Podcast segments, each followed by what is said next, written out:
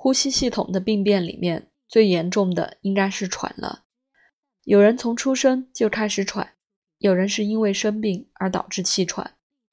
我们一定要辨清寒热虚实，否则治不好。但是有人用西医的类固醇没有用啊，吃了类固醇以后反而会引发别的问题。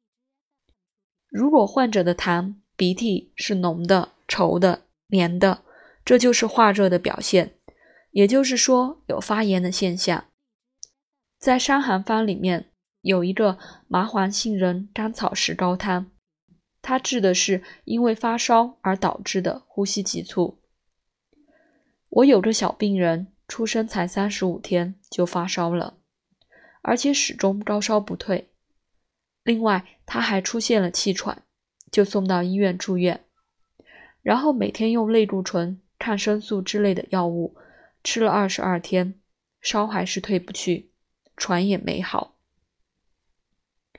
我一看，这根本就是热症嘛，属于热咳、热喘的范畴，我就给他用。麻黄杏仁甘草石膏汤，这个方子在《伤寒方》里面只出现过两次，是六十三条和一百六十二条。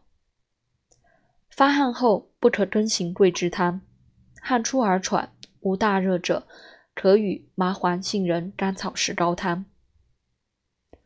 夏后不可更行桂枝汤，汗出而喘无大热者，可与麻黄杏子。甘草石膏汤，在《金匮要略》中就没有出现过。这两条原文的内涵就是：曾经有医师用发汗的方法，也有的医师用泻下的方法，说发汗后、下后桂枝汤就不适合了。仲景的叙叙述实在是简略，大家注意“无大热”三个字。事实上，并不是无大热，而是热郁在肺叶里面，就是肺要宣。所以，我们常常用麻黄汤、用麻杏甘石汤来宣肺，把病邪宣发出去。这个宣也是治法的一种。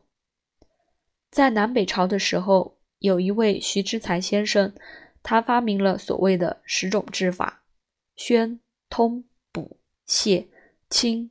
重、滑、涩、燥、湿，这叫实剂。宣通就包含宣肺利尿这些方法。因为肺有热，没有办法通过皮肤毛细孔散出去，所以要宣肺，使热邪宣发，所以身体温度才不至于太高。钱乙先生的《小儿药证直觉》里有个方，跟仲景的白虎汤。麻杏甘石汤有一点类似，叫泻白散。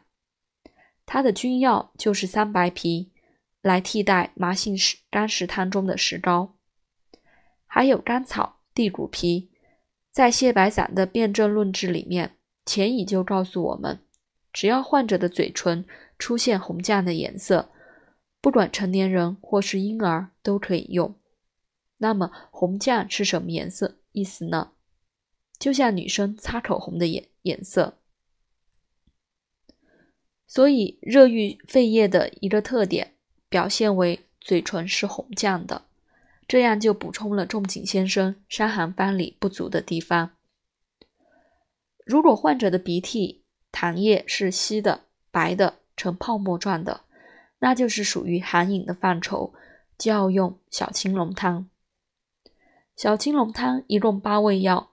其中六味药都是温热性的药：麻黄、桂枝、半夏、细辛、干姜、甘草。如果再加附子的话，那就有四逆汤；如果再加人参、白术的话，那就包含了理中汤。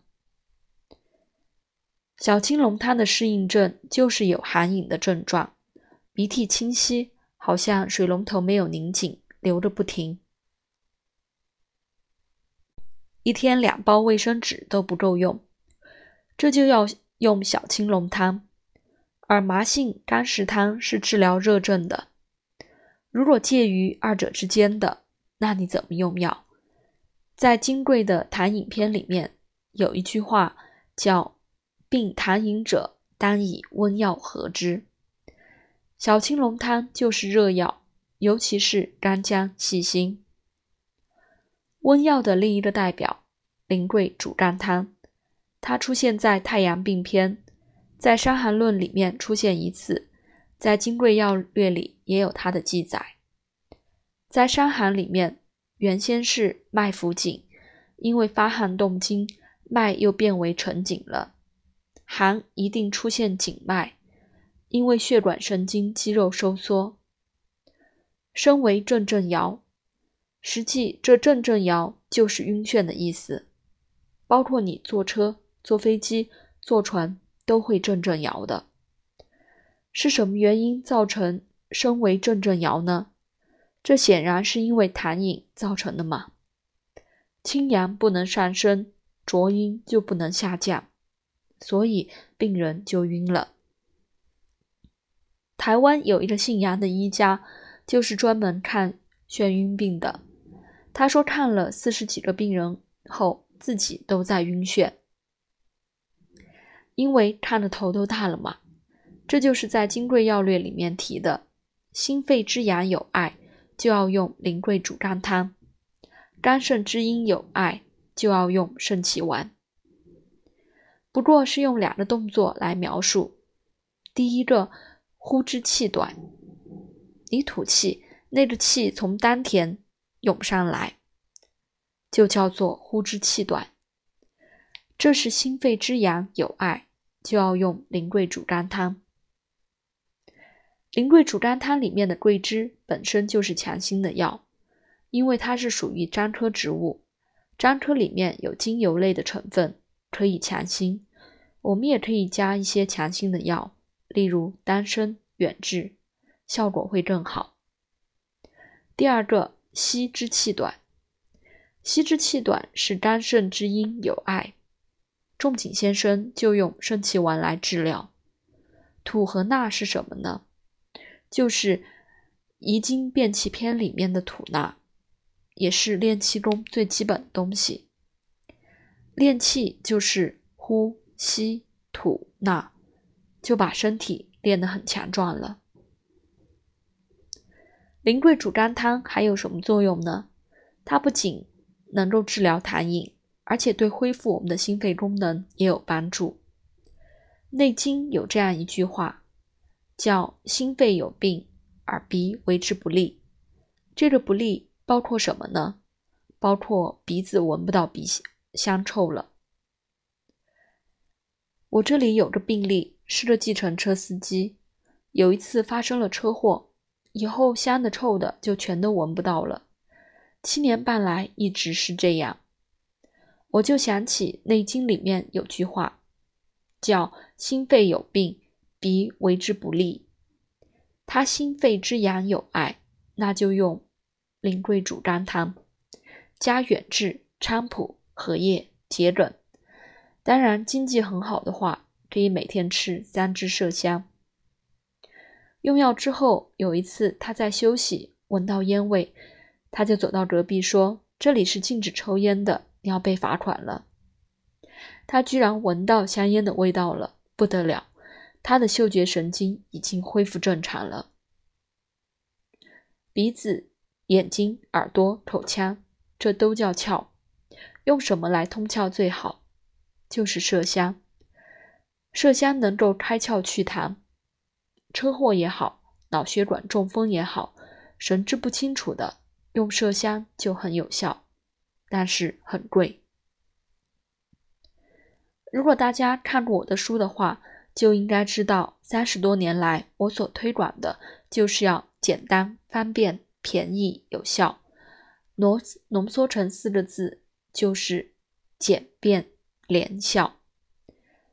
所以我从来不用那么贵重的药。那么一小支差不多要四五百块，尤其现在越来越少。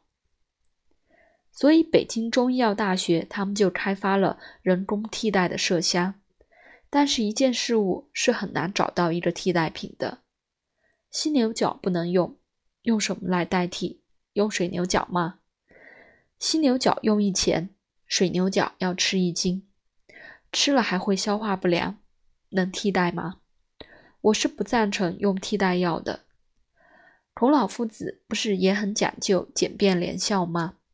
他睡觉都不用枕头，就用自己的胳膊，脚屈肱而卧。